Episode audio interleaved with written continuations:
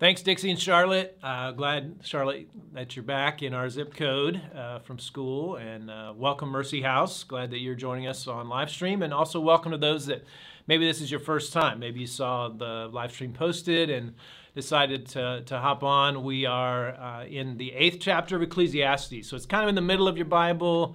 Uh, so hopefully you've uh, found it there, found it on your device at home. one of the uh, reoccurring themes I think that uh, I keep seeing in our modern age is the, the can do spirit. Uh, we feel like we can figure out just about just about anything. Um, and this is very modern, right? In the ancient world, let's say uh, if you had a pandemic, you would say a prayer, you would offer up a sacrifice to your God, and then you would hope for the best, right? Like like there was no like we're to figure this out, we're to beat this thing. You were kind of at the mercy of whatever it was that was happening. But in the modern age, I mean, some people will pray, and maybe even some might be superstitious, but most are going to say we're going to get a team of experts we're going to do a research study on community spread we're going to get a vaccine right like like we're going to figure this thing out and through our human wisdom we're going to make things happen. And uh, there's to some degree nothing wrong with that, right? Like I, I mean, I got my tetanus vaccine updated just a few weeks ago. So uh, there's some really good things that come out of human wisdom, but there are also there's limits. And, and this is actually one of the, the threads that you see throughout Ecclesiastes is that uh, there are limits to wisdom uh, you heard this theme in the last part of chapter 7 that you heard Tommy preach uh, last week, uh, Ecclesiastes 7:27. Behold, this is what I found, says the preacher, while adding one thing to another to find the scheme of things, which my soul has sought repeatedly, but I have not found. One man among a thousand I found, but a woman among all these I have not found. See, this alone I found, that God made man upright, but they have sought out many schemes. Solomon lets, lets us know that in his pursuit of wisdom, he hasn't been able to figure it all out. And even when he went out to seek out a team of experts, uh, even they couldn't figure uh, things out. They, they couldn't figure out the, the schemes uh, to, to figure out life. And uh, all this is in contrast with the fact that he says that what he has figured out is that God has made us upright. Yet, we still can't seem uh, to figure life out. And so this is where uh, th- this kind of leads up to chapter 8, which is all about wisdom. And this, this idea of wisdom being the, the, the way that we can live life well, especially life under the sun. Um, and so he's going to say several things about wisdom. And you think of it a little bit like a, a classical music piece where there's a melody, but then there's movements within this classical music piece. And so the melody is about wisdom, but there's going to be different movements about wisdom. So there, there's five different movements. Wisdom is good, and then he's going to give us a word about wise uh, living, and then he's going to talk about how wisdom has limits. And he's going to go back to a word about wise living, and then he's going to go back to wisdom has limits. And so the very first verse of chapter 8 uh, tells us that wisdom is good. He says, Who is like the wise, and who knows the interpretation of a thing? A man's wisdom makes his face shine, and the hardness of his face is changed.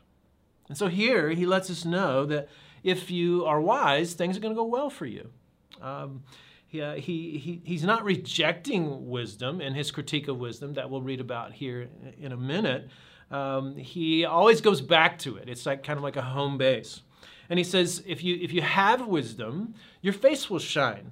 Now, you may have heard that phrase uh, in uh, speaking about God, that may his face shine upon you. And the idea is that your face is smiling.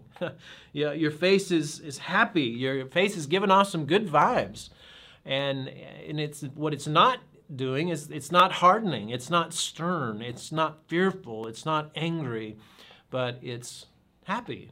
And so it's Solomon's way of saying those that uh, are, are wise, that live wisely, they are happy. It will go uh, well for you.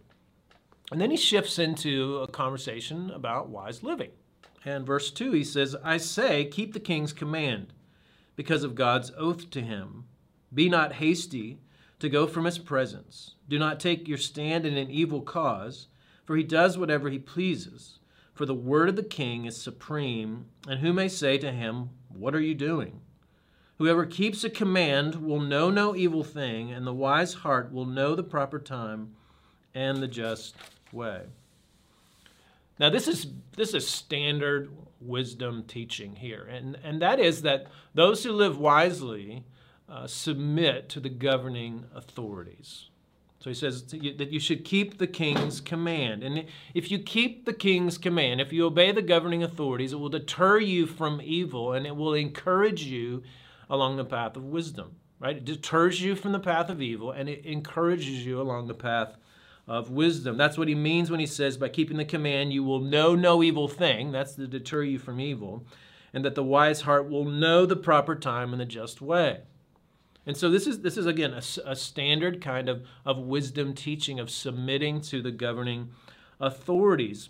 Now, this these governing authorities, the reason it's wise to submit to them is that the governing authorities are ordained by God. You can see that in verse 2 where he says, Keep the king's command because of God's oath to him.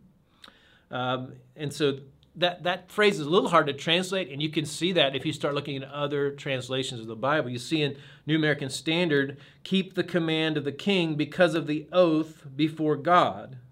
And so there you're like, well, is, is, it the king taking an oath? Is it me taking an oath? Like, what's going on there? And then New International Version says, Obey the king's command, I say, because you took an oath before God. And so you, you can see NIV going the, sort of the opposite direction of ESV, saying you took an oath rather than God taking an oath for the king. The translation is difficult, but what we can know for sure is that God is involved in the governing authority of the king. That, that's, that's really the main, uh, the main thrust of, of the verse.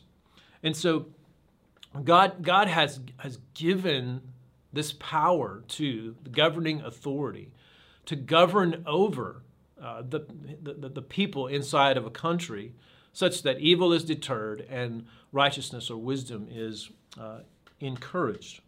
Uh, we, we see this also in the, New, in the, New, Testament. This is not just an Old Testament concept. In Romans 13, uh, Paul writes this Let every person be subject to the governing authorities, for there is no authority except from God. Those that exist have been instituted by God. Therefore, whoever resists the authorities resists what God has appointed, and those who resist will incur judgment.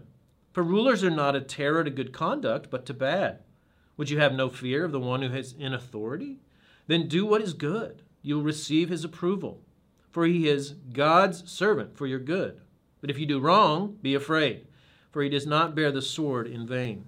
For he is the servant of God, an avenger who carries out God's wrath on the wrongdoer. You can see over and over again, Paul is pointing to this reality that governing authority, human governing authority, is ordained by God. It's an instrument of God. And so, uh, submitting to the governing authority uh, is, a, is wise. It, it, helps us to live wisely. So, the, the turnpike authority sets the speed limit is 65 miles an hour because that's wise, right? Evidently, they've done some research and they, they see, oh, if we bumped it up to 70, there'd be more auto accidents. Or if we bumped it up to 70, we, we would use up more gas, right? And so it's wise to, to, to, to, drive 65 on the turnpike. Or uh, the FDA overseeing, uh, you know, how many oxycodone that I'm going to get after my surgery, right? They, they've done the research. If, I, if, I, if, if they give too many of those to someone, uh, there's a danger that they might become addicted. So, so there's a limit that the government, that the FDA would put on uh, giving opioid medications. And so, again, to live wisely is to obey the governing authorities. But aren't there some limits on this whole like the government is a good thing, that that kind of idea? Well, if you read Proverbs, you probably come away thinking no. It's just very black and white. It's, it's like the government's good and you obey the government and, the, and that is wise and it will lead you into wise living. But Ecclesiastes is a little different. Ecclesiastes is going to show us uh, that there are limits. There are limits. And there's limits to, to all uh, kinds of, of wisdom because there's a glitch in the system, right? There's a glitch in the system. And, and because of that, uh, wisdom has limits. And this is our, our third kind of movement in uh, his teaching on wisdom. Verse 6, he says, For there is a time and a way for everything, although man's trouble lies heavy on him. For he does not know what is to be. For who can tell him how it will be? No man has power to retain the Spirit or power over the day of death. There's no discharge from war, nor will wickedness deliver those who are given to it. All this I observed while applying my heart to all that is done under the sun, when man had power over man to his hurt. Now we see some limits on wise living. He just kind of goes through a, a, laundry list, and these are pretty typical for him. One is just mentioning that trouble is going to lie heavy on you, right? Like you may live a very wise life and still get cancer or get hit by a drunk driver, right? Or have your identity stolen. Um, the, the second thing he mentions is that you don't know the future, right? You could live really, really wisely, uh, but, but, he, but you do not know what is to be. And so you're living wisely, and still a tornado comes and knock down, knocks down your house, or a thief comes and steals everything in it. Uh, he also mentions death, which is always his go to in terms of showing the limits of wisdom. And so you may live wisely your whole life, but he says you're going to die. And you have no power over that. You don't even have power over really when that death is going to occur. He even mentions war. He's like, you can live wisely all your life, but, but then a war crops up and, and you're in the middle of it and you can't do anything about it. And then lastly, he uh, mentions the misuse of power. He says, Man had power over man to his hurt, which ties back to the earlier conversation about governing authority. Uh, Ecclesiastes is, is, not, is, not, blowing smoke, right? It's, it's not just uh, painting this utopian picture of perfect government and submitting to perfect government so that uh, everything will go well for you. He, he, he, he shows you uh, the dark underbelly of life under the sun, and he shows you that uh, authority and power can be misused, and it can be misused to the hurt and the detriment of those under that authority. He then tells a story about a funeral of one of these wicked rulers. Verse, six, uh, verse 10, he says, Then I saw the wicked buried. They used to go in and out of the holy place and were praised in the city where they had done such things. This also is vanity, because the sentence against an evil deed is not executed speedily. The heart of the children of man is fully set to do evil. So you have a funeral of a, of a corrupt ruler. They're, they're, they're, they're wicked rulers, but not only are they wicked rulers, they're wicked rulers who are pretending to be worshipers of the one true God, and they're doing that for their own gain. He says they're in and out of the holy place. I mean, we just had a presidential election with two candidates that both, for different reasons, are wicked. Uh, Trump's arrogance, his lust, his greed, his, his divisiveness is like a cancer that eats away at the soul of our country. While Biden's views on gender, sexuality, marriage, uh, uh abortion, uh, religious liberty will put, potentially do unimaginable harm to the fabric of our society. And both of these candidates have, have feigned religiosity. Uh, who could forget Trump uh, tear gassing protesters so that he could stand in front of a vandalized church holding a Bible that he didn't realize was upside down? Uh, and then Biden, on the day of his election, attending Mass at a Catholic church, all the while his policies, again, diabolically opposed to what the Bible says about marriage, family, and other teachings.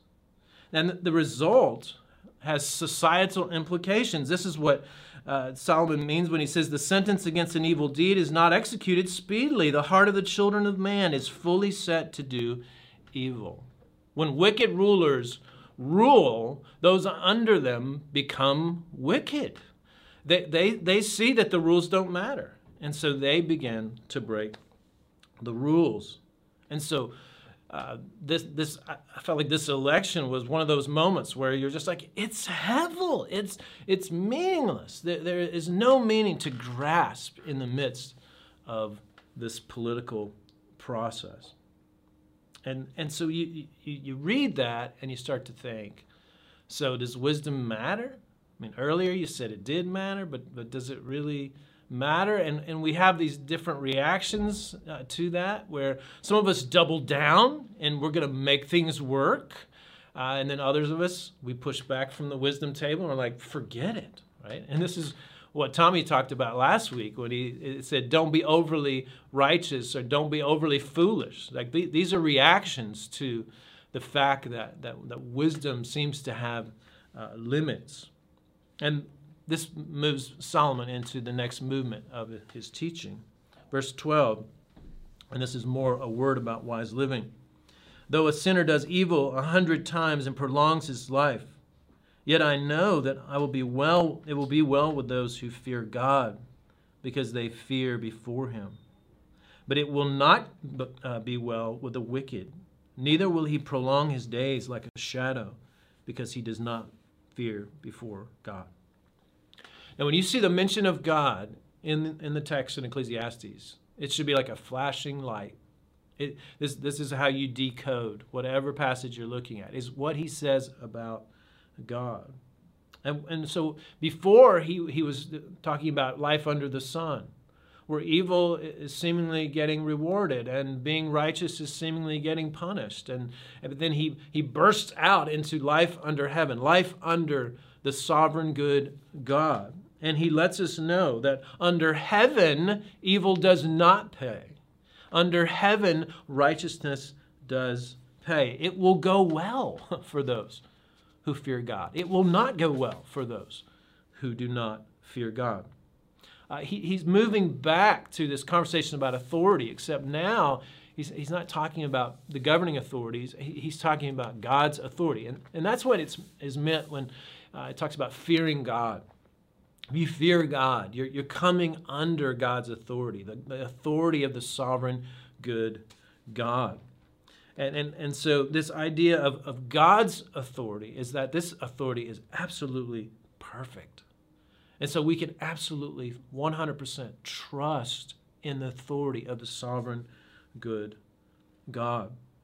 And that ties into the governing authorities, right? If the sovereign, good God is ordaining the, the governing authorities, then, then we can trust that, that God is somehow working out his sovereign purposes through governing authorities. Again, Romans 13, 2, if you remember, I read this earlier. Therefore, whoever resists the authorities resists what God has appointed, and those who resist will incur judgment.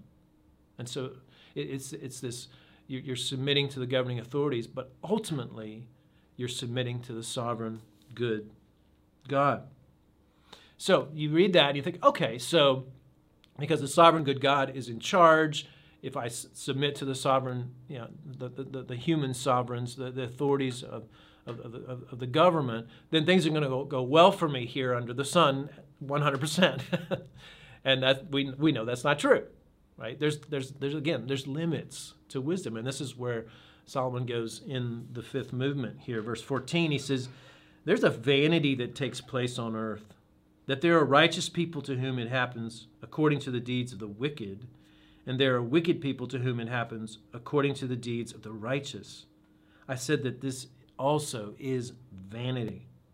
And I commend joy, for the man has nothing better under the sun but to eat and drink and be joyful, for this will go with him in his toil through the days of his life that God has given him under the sun. So he reaffirms that, that God is, is, is superintending all of life under the sun, which doesn't mean that things are going to make sense. That, that, that sometimes life under the sun, we're going to see the wicked rewarded and we're going to see the righteous punished. And we look at that and say, this doesn't make sense. But, but, but he's affirming, even so, life is being superintended by this sovereign good God. And because of that, we can both enjoy the good as gifts from God and we can entrust ourselves to the sovereign good God when things are bad. And I've said that multiple times, but this is an ongoing theme, an ongoing exhortation uh, for those who understand that they are living life under heaven, e- even though they may see things under the sun that don't make sense. They can still enjoy the good things as a gift from God, and they can entrust themselves to God who is at work under the sun. And we hear that, and I, I think many, many of us are like, but I want to know why the wicked people are being rewarded. like we we want to take Solomon by the collar and we want to, you know, put him up against the wall and say, "Tell me, O wise one, why is it that righteous people are being punished and uh, the, the the wicked are being rewarded?" And this is sort of Solomon's answer, verse 16. When I applied my heart to know wisdom and to see the business that is done on earth, how neither day nor night do one's eyes see sleep. Then I saw all the work of God, that man cannot find out the work that is done under the sun. However much man may toil in seeking, he will not find it out. Even though a wise man claims to know, he cannot find it out. And so, even though we might be threatening Solomon to tell us, tell us, O wise one, why are the wicked being rewarded? He'd say, He can't find it out. You can seek as hard as you want. You can seek out as many uh, teams of experts as you possibly want to seek out, and you, you, you just can't figure it out. And people that say that they can figure it out, they're lying. They, they don't know. There is a great mystery uh, of this life under uh, the sun, and that's okay. That's okay. We are finite. We are not infinite like God. Does God understand it? Yes, 100%. But, but we don't understand it. There's a much to this life under the sun that we do not understand. Uh, Paul, uh, Apostle Paul, utter, utters a similar sentiment in Romans 11, and he's actually quoting from wisdom literature. He's, he's quoting from Job. And he says this in, in verse, uh, chapter 11 Oh, the depths of the riches and wisdom and knowledge of God. How unsearchable are his judgments, how inscrutable his ways. For who has known the mind of the Lord, or who has been his counselor, or who has given a gift to him that he might be repaid? For from him and through him and to him are all things. To him be glory forever. Amen. Paul is uttering this same kind of idea that, that there is one whose ways are absolutely inscrutable. They are unsearchable. That, and, and so, as, as hard as we might try to press in to figuring out life under the sun, there's always going to be limits. There's going to be limits to our wisdom. And that's okay, because we live life under a sovereign, good God who has no limits. He is infinite. So, what are some of the implications of, of these truths that we've uh, uh, taken out of chapter 8 of Ecclesiastes? One is that we, if we want to live wisely, uh, we want to submit to the governing authorities. Right? Those who are wise, they submit to the governing authorities. Uh, partly how Christian disciples obey Jesus is that they obey the governing authorities. Now, this is not a popular topic in our current day, right? I mean, you see the bumper stickers at Amherst. It's like question authority, uh, well-behaved women rarely make history, resist, right? I mean, this this is the ethos, especially of our valley, and the the the, the default of the mature Christian. Uh, is, is not to resist the governing authority. It is to submit to the governing authority. Not because the governing authority is perfect, not because the governing authority always gets it right, uh, but because God has ordained governing authority as, as one of the institutions that keeps order in this world. Now, sometimes it is necessary to resist governing authority, and you even see this in the New Testament. One of those times is when governing authority asks you to do something against God, the highest authority. And when that happens, you don't obey governing authority. And you see this even among the apostles. Right? When they're told to not tell people about the, the gospel, they, they don't do it. They, they, they, they disobey the governing authority and they tell people about the gospel. Another time that, that it is appropriate to not obey governing authority is when govern, the government is oppressing others, and those others need to be protected. And so, yes, absolutely, there are times where we need to, quote unquote, resist, but that is not our default. Our, our default as disciples of Jesus is, is to submit to the governing authority. So don't be an opportunist when it comes to uh, the governing authority. Don't obey the law when you're thinking, "Oh, that's going to help me out," or I, I know I'm going to get caught if I don't obey. And then when you when you when you aren't going to get caught, you don't obey, or you, you feel like I'm going to get a short-term gain if I don't obey. Uh, you obey the governing authority, and you do that when they're looking or not looking, because ultimately you're obeying the, the authority of the sovereign, good God. And this brings us to the next truth, right? We, we live wisely by submitting to the authority of God.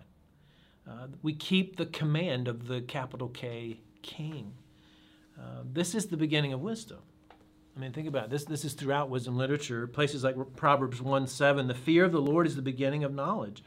Fools despise wisdom and instruction. And so that coming under the authority, that fear of God, that, that is the beginning of wisdom. And if, we're not doing that, then we're not even out of the gate. Uh, we're not even starting to become people who live uh, wisely. And again, Jesus, Jesus speaks of this as well. Uh, think about in the Great Commission, Matthew 28, where he says, Go, for, go therefore and make disciples of all nations, baptizing them in the name of the Father and the Son and the Holy Spirit teaching them to observe all that I have commanded you. You see, it's the same, it's the same thing. He, he's, he's saying he has all authority over heaven and earth, and now make disciples by showing them what the commands are, but not only that, teaching them to observe, teaching them to obey uh, the commands of Jesus that are displayed in Scripture.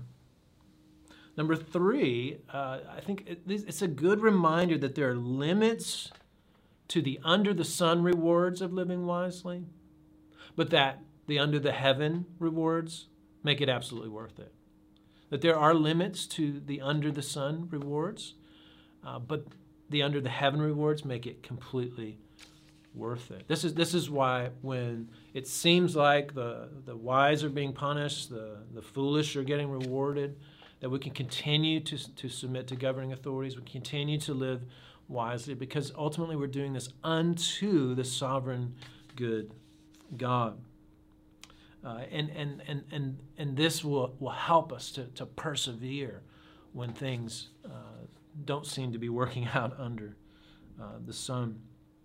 Number four, another remembrance that all of us are wicked and have fallen short of perfect wisdom. To go back to uh, chapter 7, verse 29 that we started with. He says, See this alone, I found that God made man upright, but they have sought out many schemes.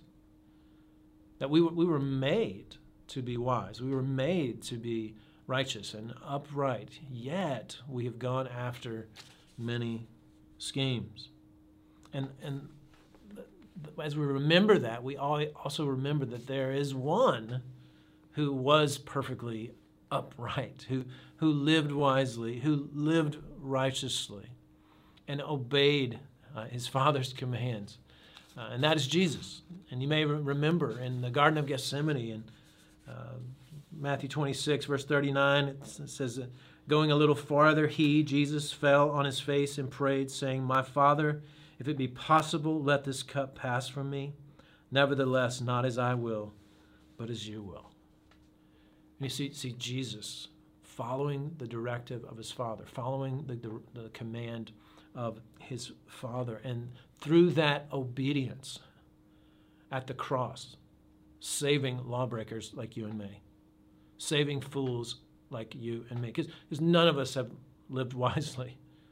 N- none of us have, have, have lived in such a way that we should be rewarded under the sun and under heaven but instead have broken the law and lived foolish lives, such as that we actually deserve punishment. And the one who did live the righteous life and did live perfectly wisely, he's the one who died in our place, such that we could be forgiven of, of our sins and brought into the relationship with a sovereign, good God. So you may have never done that before. You, you may have not realized that you were made to be upright, yet you've lived foolishly, and because of that, you need to be saved. You need to be rescued from your foolishness, from your sin. And so, if that's you today, I, I, encourage you to, to go to God in faith and asking Him to forgive you of your sins and to bring you into this relationship with this sovereign, good God who in his sovereignty and in his goodness, has offered a, a, a, a path for you to be forgiven and, and brought into a new life of living wisely, of, of living wisely under the sun, but ultimately living wisely in obedience to the commands of the sovereign, good God. Let me pray. God, we th- thank you that uh, there is wisdom, uh, that, that there is a way to live that does uh, bring about human flourishing. It, it, it does bring about a, a, shining face. And that that wisdom is such a blessing. It's a blessing to us personally. It's a blessing to our friends, our families, our relationships, our relationships in the church. And that oftentimes this wisdom is, is such a, a life giving thing as, as we seek to, to live it out. And um, we recognize that, but we also, Lord, recognize the limits of it in this life under the sun. And Lord, so we confess to you our, our, our experience of Hevel. that, Lord, as, as we try to make things work, and, and there's oftentimes uh, experiences of, of Hevel, of meaninglessness, of, of frustration. And so we bring that to you, uh, the sovereign good God. And so, God, would you, would you help us uh, to persevere and not grow weary, not grow discouraged, but to continue to, to honor you in the way that we live our lives and in the way that we submit to governing authorities, but every other uh, way of, of wisdom that you've revealed to us uh, in your word. And we pray that you would give us the grace that we need, both to forgive us of our sins of rejecting your wisdom, rejecting your righteousness, but also uh, to transform us, God, into the pe- to, to, wise people uh, who live uh, the, this, this wise life under the sun in such a way that others are blessed and, and we reveal the light of your gospel grace uh, to others. And so we pray all these things in Jesus' name. Amen. So it sends you out, uh, those who are living life uh, under the sun, yet are under the good sovereign rule of the sovereign good God. Have a great week.